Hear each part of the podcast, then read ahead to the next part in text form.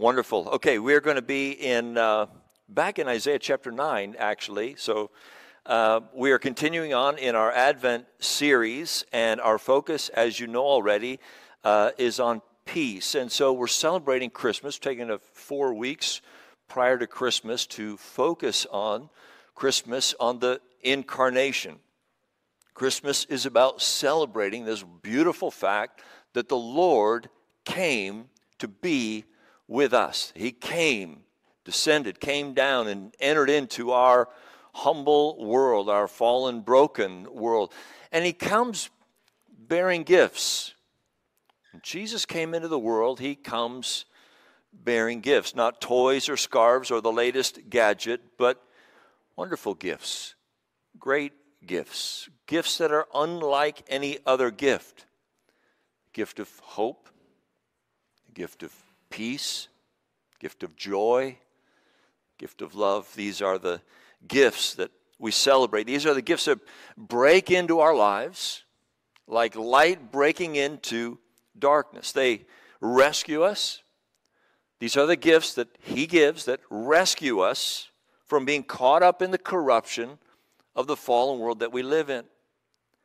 These are the gifts that enable us to live in this fallen world and it keeps us from being destroyed by what would have happened to us except for the grace of God. These are wonderful gifts. That's why I want to draw attention to each of them each week. Keeping with a little bit of the illustration from last week, these gifts are like the engines on an airplane. These are the mechanisms from God, the grace of God that function in our lives, that, that give us lift, that accelerate us, that keep us up, keep us moving, keep us moving forward, keep us uh, in the ability to live in God's grace and for His glory. So, last week we talked about hope. This week we want to talk about peace. As soon as I say the word peace, I don't doubt all of you already had the wheels turning, and that word peace means something to you presently, currently, in your life right now. Some of you are tracking very closely with the war in Ukraine, and your heart is there. You follow the news and you're interested. You may have some relationship, some connection there. And so when you hear the word peace, you might be immediately thinking about war versus peace. Realize, realizing how terrible war is and how destructive war is, and your desire is for peace. You might be raising young children.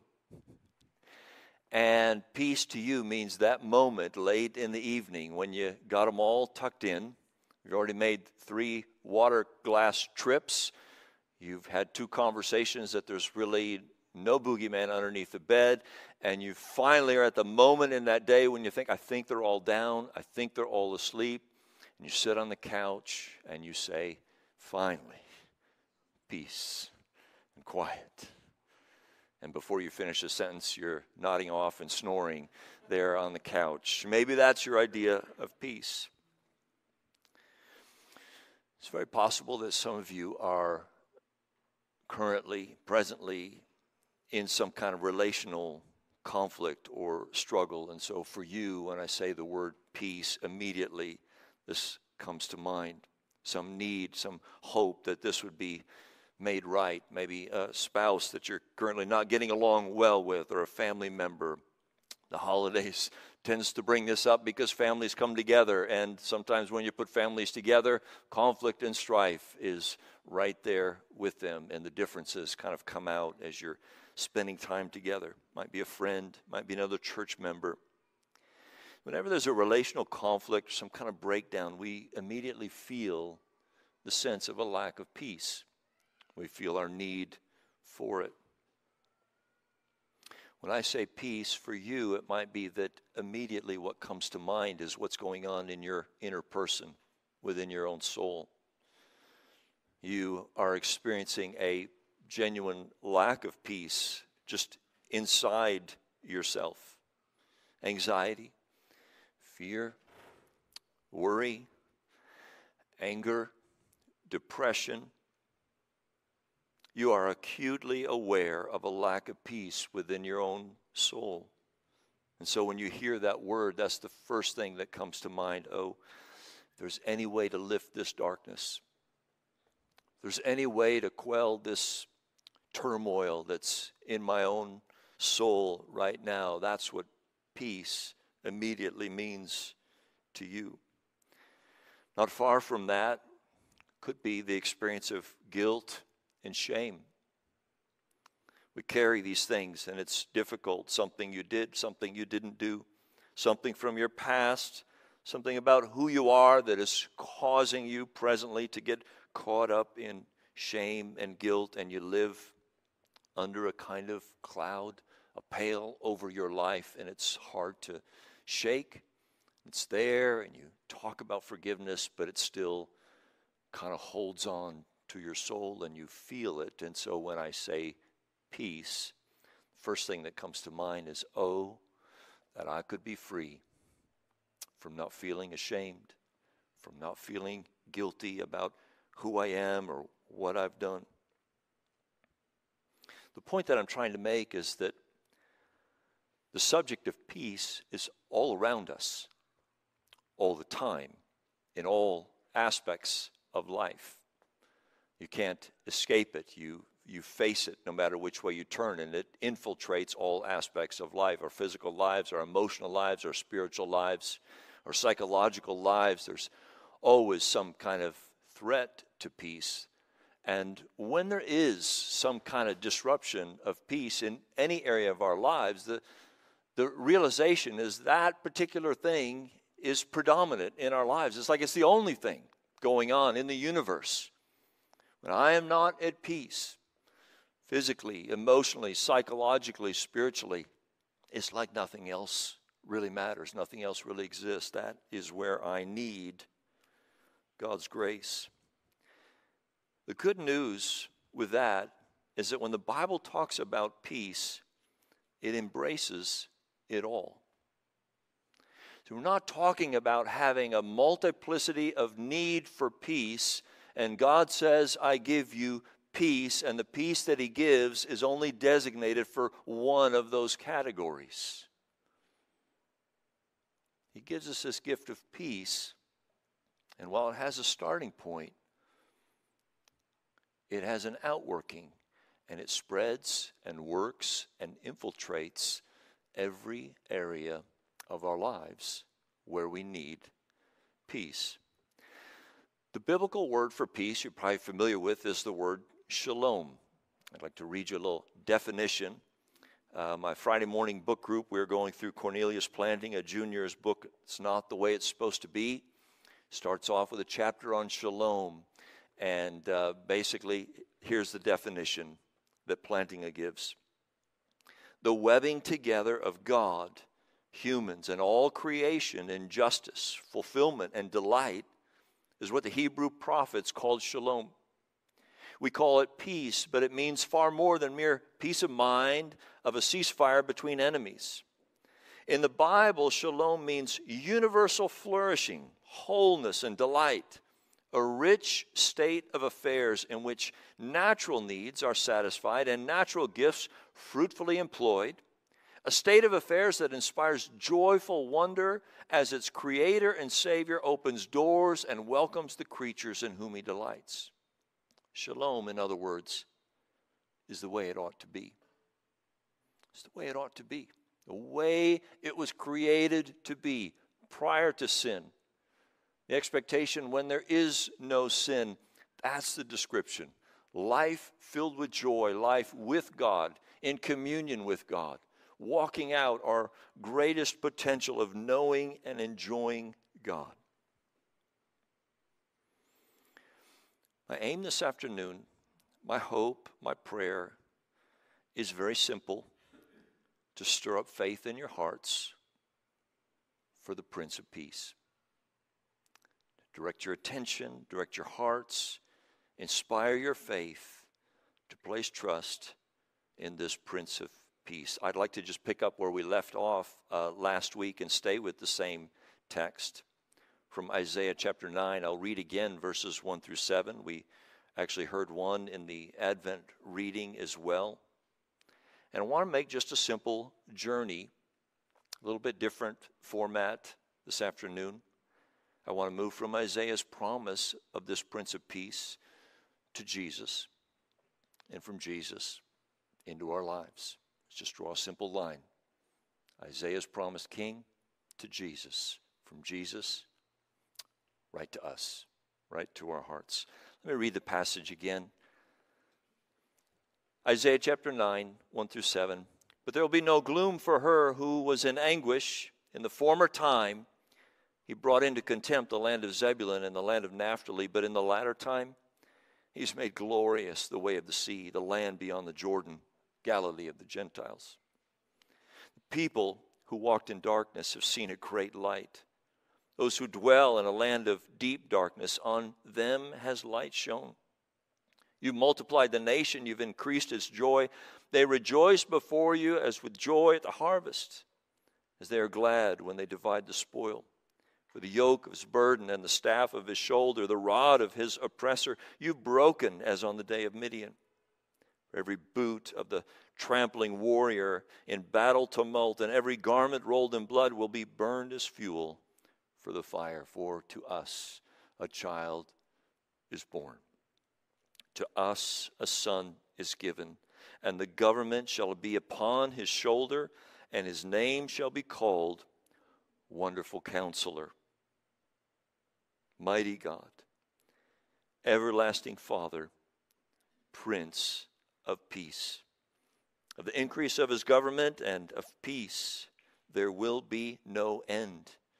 On the throne of David and over his kingdom to establish it and uphold it with justice and with righteousness from this time forth and forevermore. The zeal of the Lord of hosts will do this from the promise to the prince. Isaiah promised a king to an audience that was steeped in deep darkness, a people who had forsaken God, the God who had rescued them, now threatened by war, and now under the reign of a king who's proving himself to be both ungodly and unwise. Everything in their lives is an absence of peace on all fronts. Everywhere they looked, everything that they were experiencing, everything said, not peace. They were in what our prophet is telling us was deep darkness. The hope comes as the prophet tells us about a promised king and gives us these four wonderful names. And we spent time on three of them last week, and we'll focus on the fourth today wonderful counselor, God given wisdom, mighty God, God given strength and power, everlasting Father, a steadfast love for his people, and today a prince of peace. We defined just a minute ago what peace is all about. We use Plantinga's definition there to understand what the Bible talks about when it uses the word peace. But what does it mean to be a prince of peace? Why would he get the title Prince of Peace. Well, a prince is a royal term explaining to us that this promised king has authority and ability to deal out peace. These people that were hearing this message first from Isaiah, these were people living under the reign of King Ahaz. Any peace or lack thereof rested entirely with their king. They were dependent upon Ahaz making wise decisions, good interactions with the neighboring nations, making good, sound judgments for the good and well being of the people. But he did not. He proved to be ungodly. He proved to be foolish and actually led the people into a greater lack of peace. These folks were vulnerable they were vulnerable because of their king.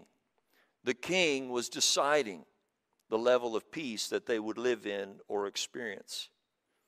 And so, as they are under the heavy, deep darkness and burden of a foolish and unwise and ungodly king, experiencing all kinds of a lack of peace, Isaiah promises a different kind of king who will be called the Prince of Peace. In other words, I'm sending you a king. A king is coming.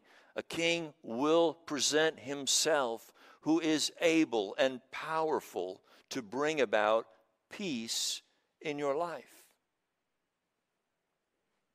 The title also describes not just his ability, but his character and his purpose. This is why he's taking the throne. This is not, it's who he is, it's his character. He is a prince of peace.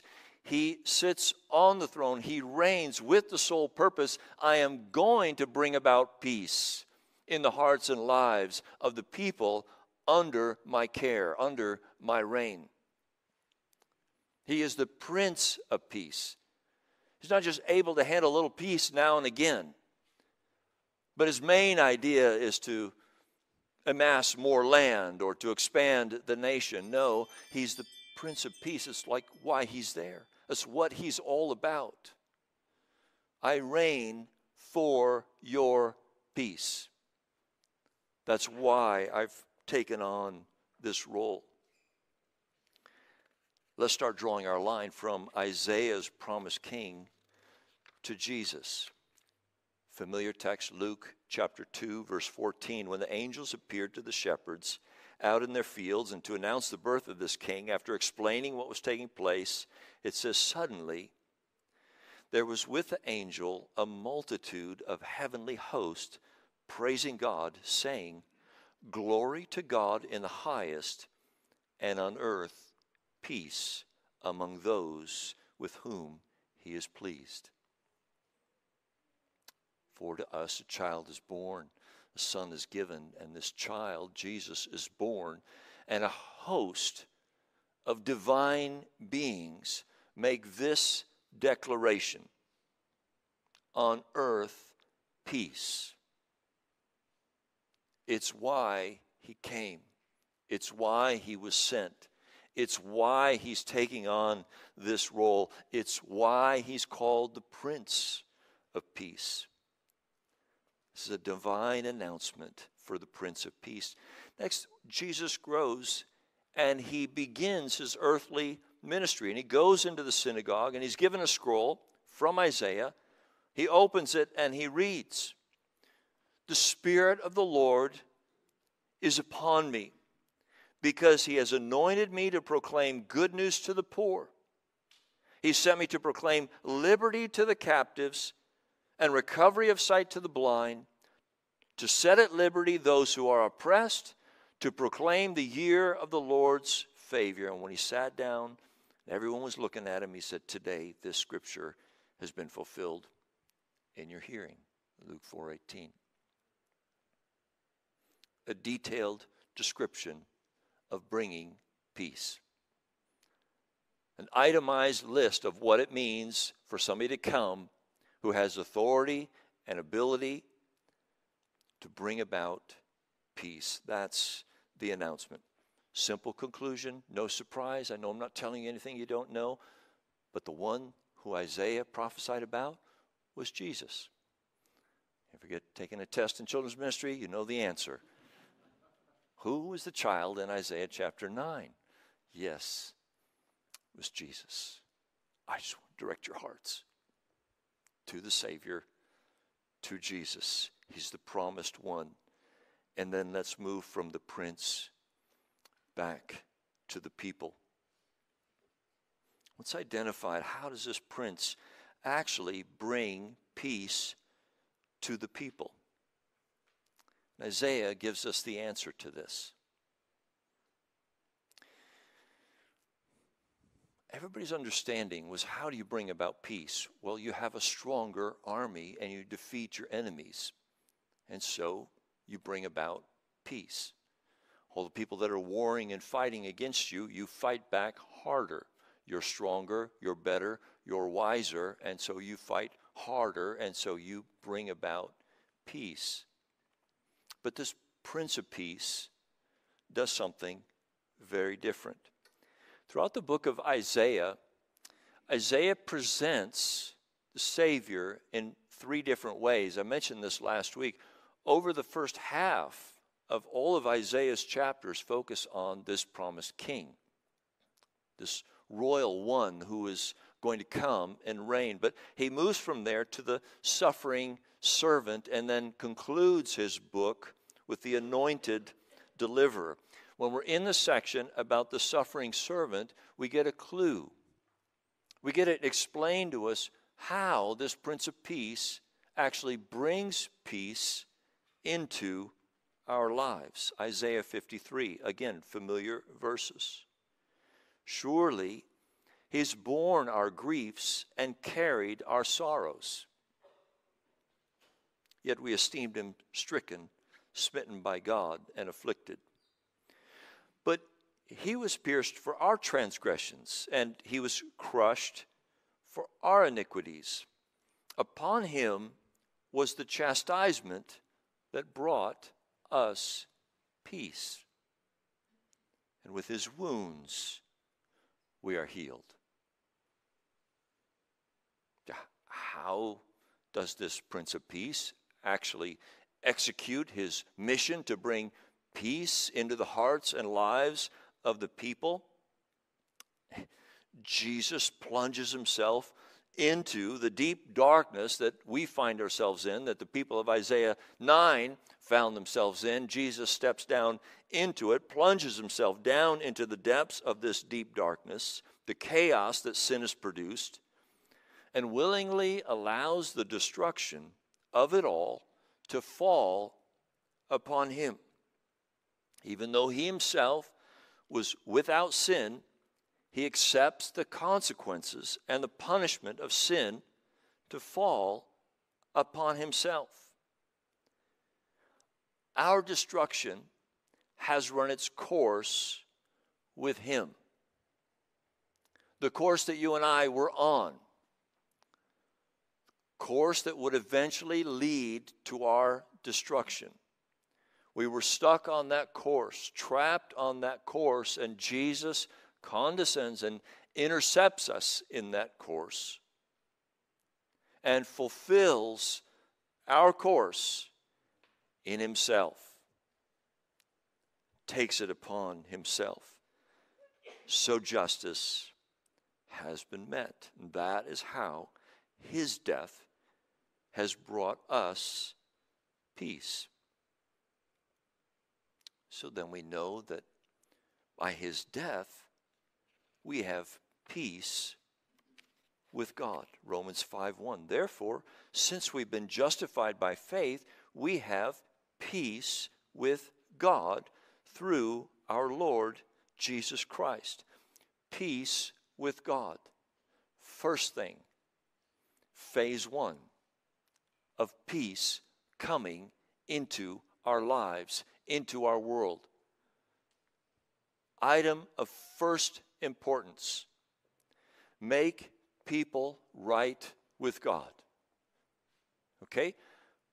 Not first on the list, stop all the wars, end world hunger, stop this evil, get rid of bad kings. First order of business make people's hearts right with God. Do this first. That is how the problem got started, so that is where the solution begins. What happened with the Israelites in Isaiah chapter 9? Their hearts drifted away from the Lord, and one thing led to another until at some point they're steeped in idolatry, had forgotten and forsaken the Lord, under condemnation, being attacked, about to be exiled out of their land. What about the people of Judah that we've been studying in the book of Ezra? Same thing. Some years prior, decades, centuries prior, hearts drifting away from the Lord. Stop worshiping.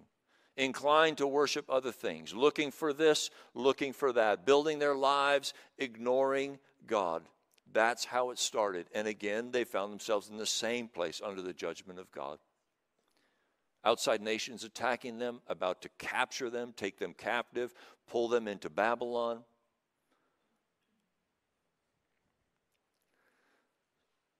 So, where the problem got started is where the problem gets solved in the hearts of the people.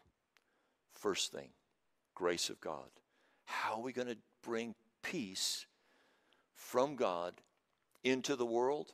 We're going to go into the hearts and lives of people, and we're going to forgive them and make them right before God. We're going to give them just standing in God's eyes, declare them righteous. Phase one, starting point. From there, from there, everything. From there, everything is possible. Inward peace is obtainable now. Philippians 4 7. And the peace of God, which surpasses all understanding, will guard your hearts and your minds in Christ Jesus. Now we've got a starting point for dealing with anxiety and fear and depression. Oh, we have a starting point of, of having peace with God. And because we have peace with God, a peace that surpasses all understanding, that that peace will begin its work, continue its work, and guard our hearts and our minds. From there, peace between us is now obtainable. Ephesians chapter 2.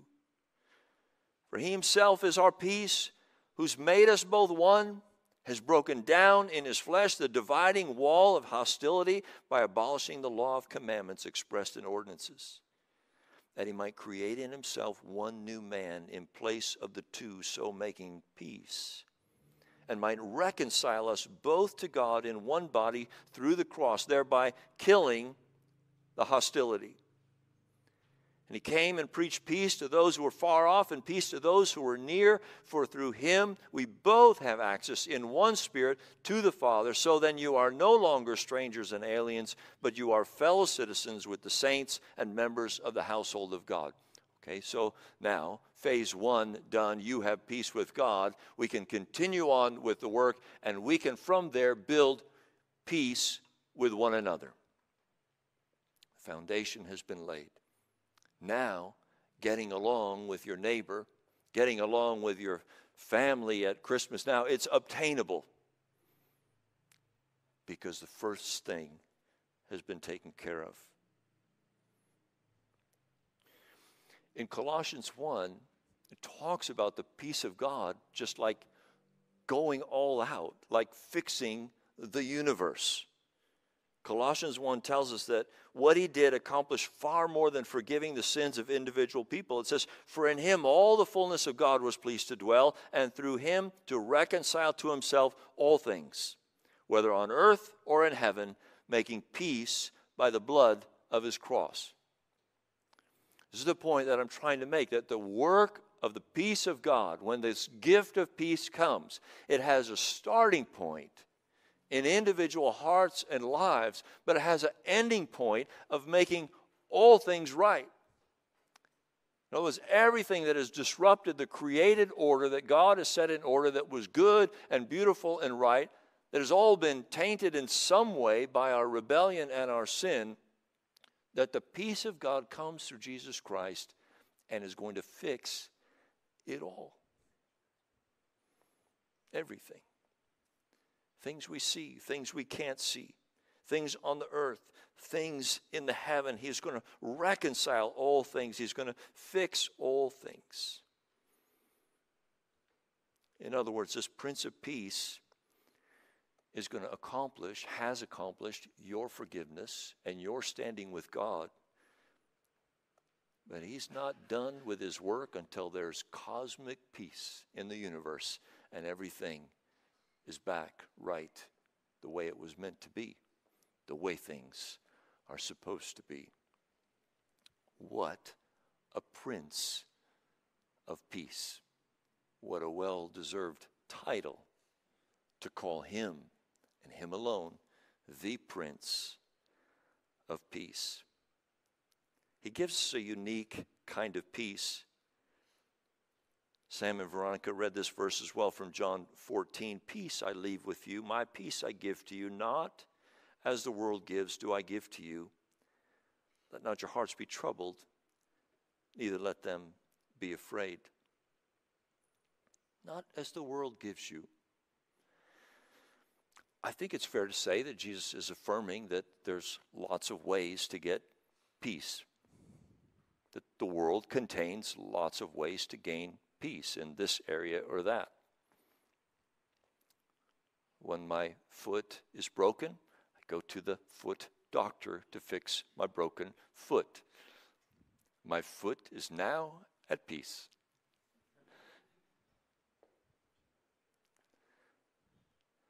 When I'm struggling with this, I'm struggling with that, I can get counsel, I can get help.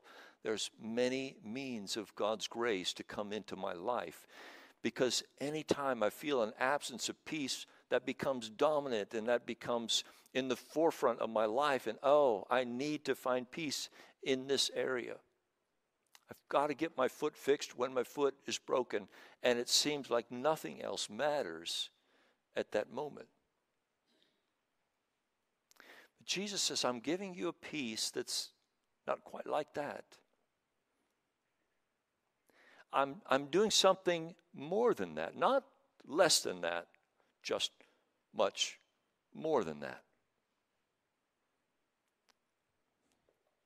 Because the good doctor can set my foot so that my foot heals well and I'm back to normal, but there's also a list of things where I lack peace where he's not able to help me with that. This Prince of Peace comes and, and approaches us and says, Look, I fully understand what's going on here. I fully understand your need. I know all your troubles.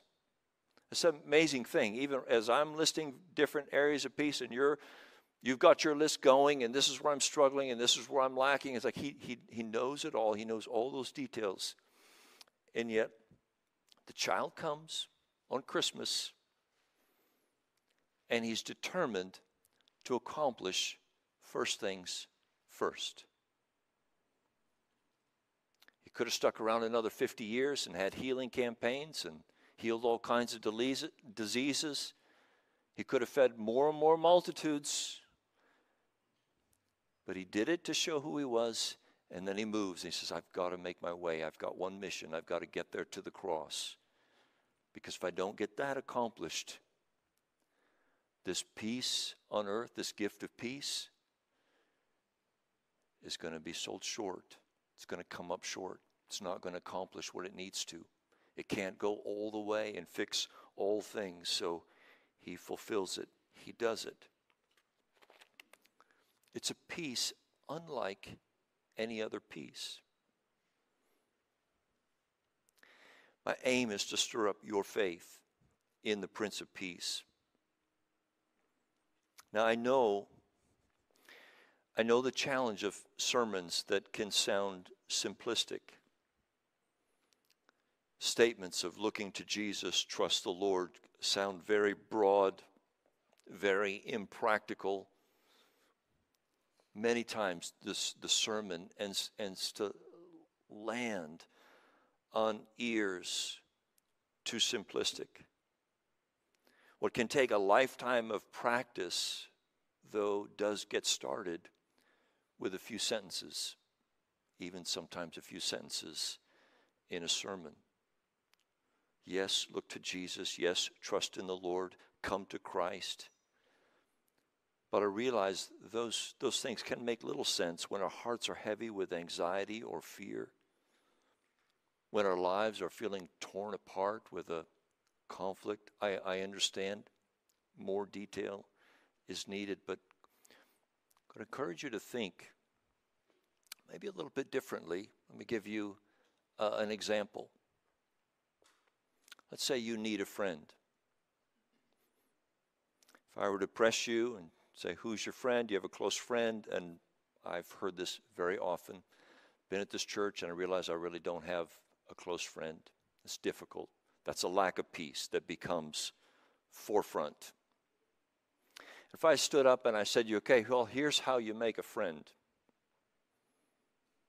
You go to somebody and you spend time with them.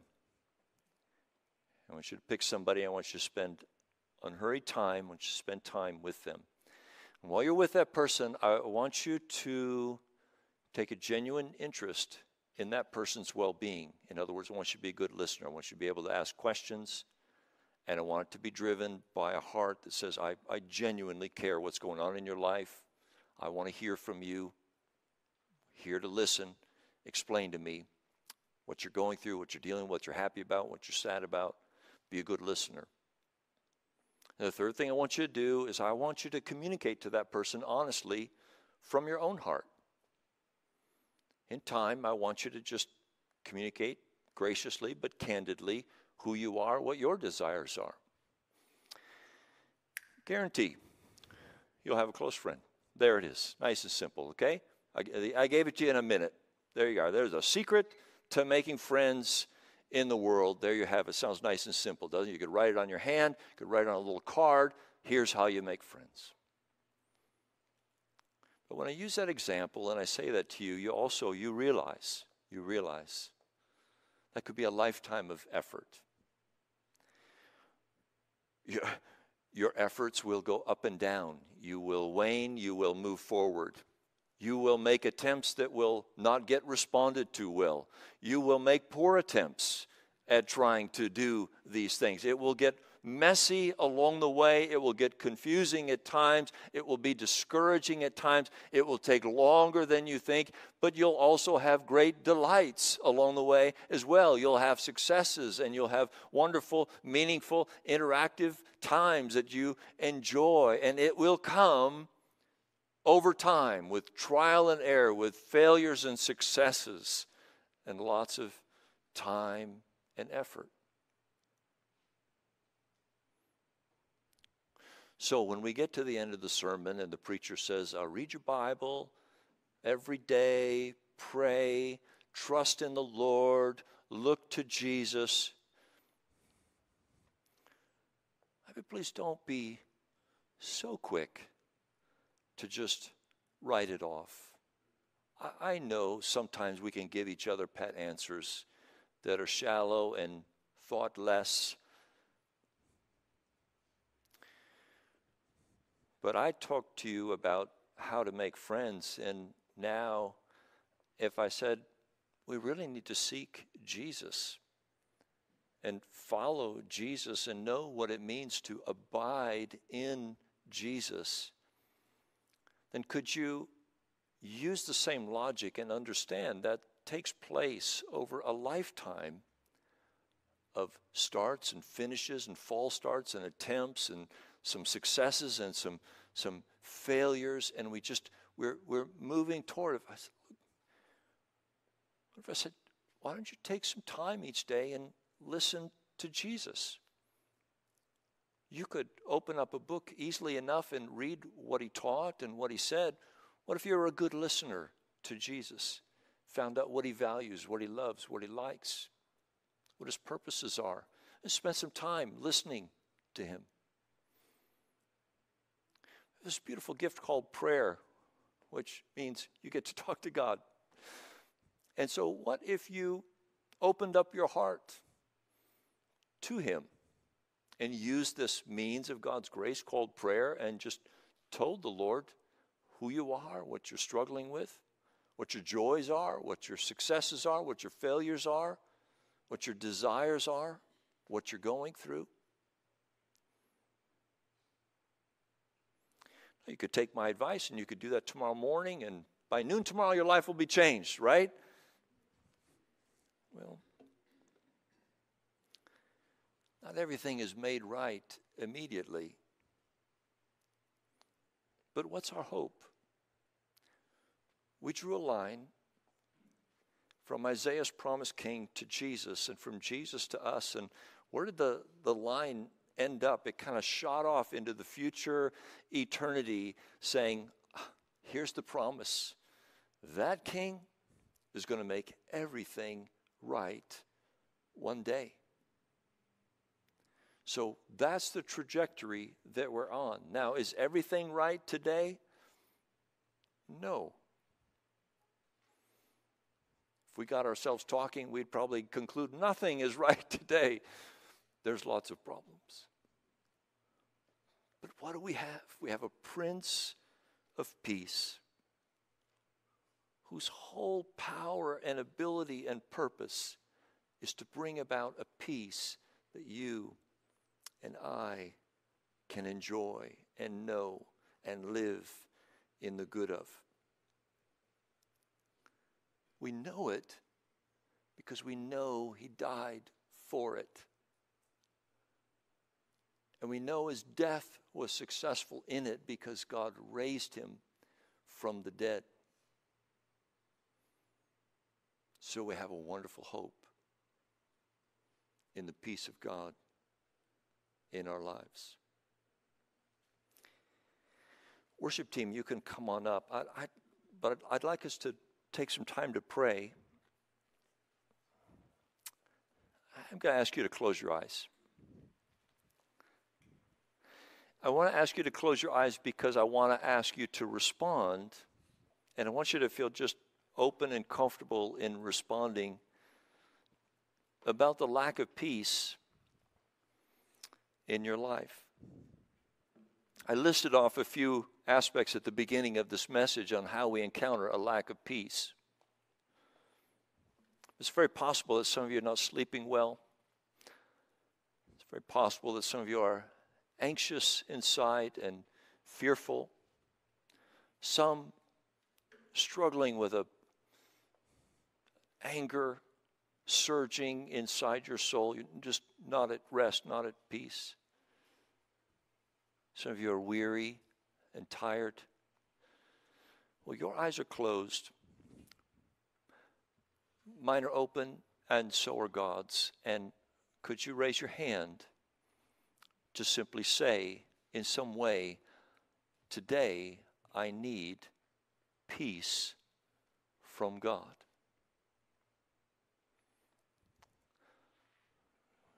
depressed, fearful, anxious, sleepless, whatever it might be.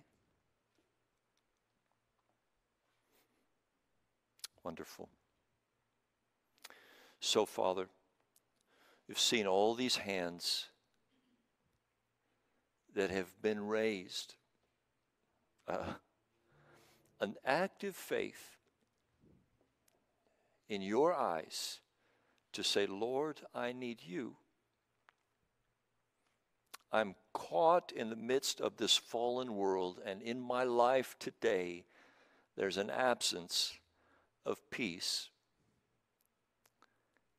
And you've called us to look and call out to the Prince of Peace, who has power, ability, and desire to bring that peace into my life.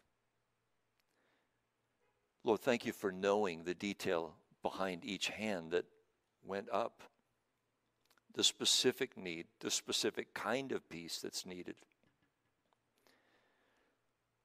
And thank you that the peace that you've made for us, making us right with you through the death of your cross, enables that kind of peace to come into our lives.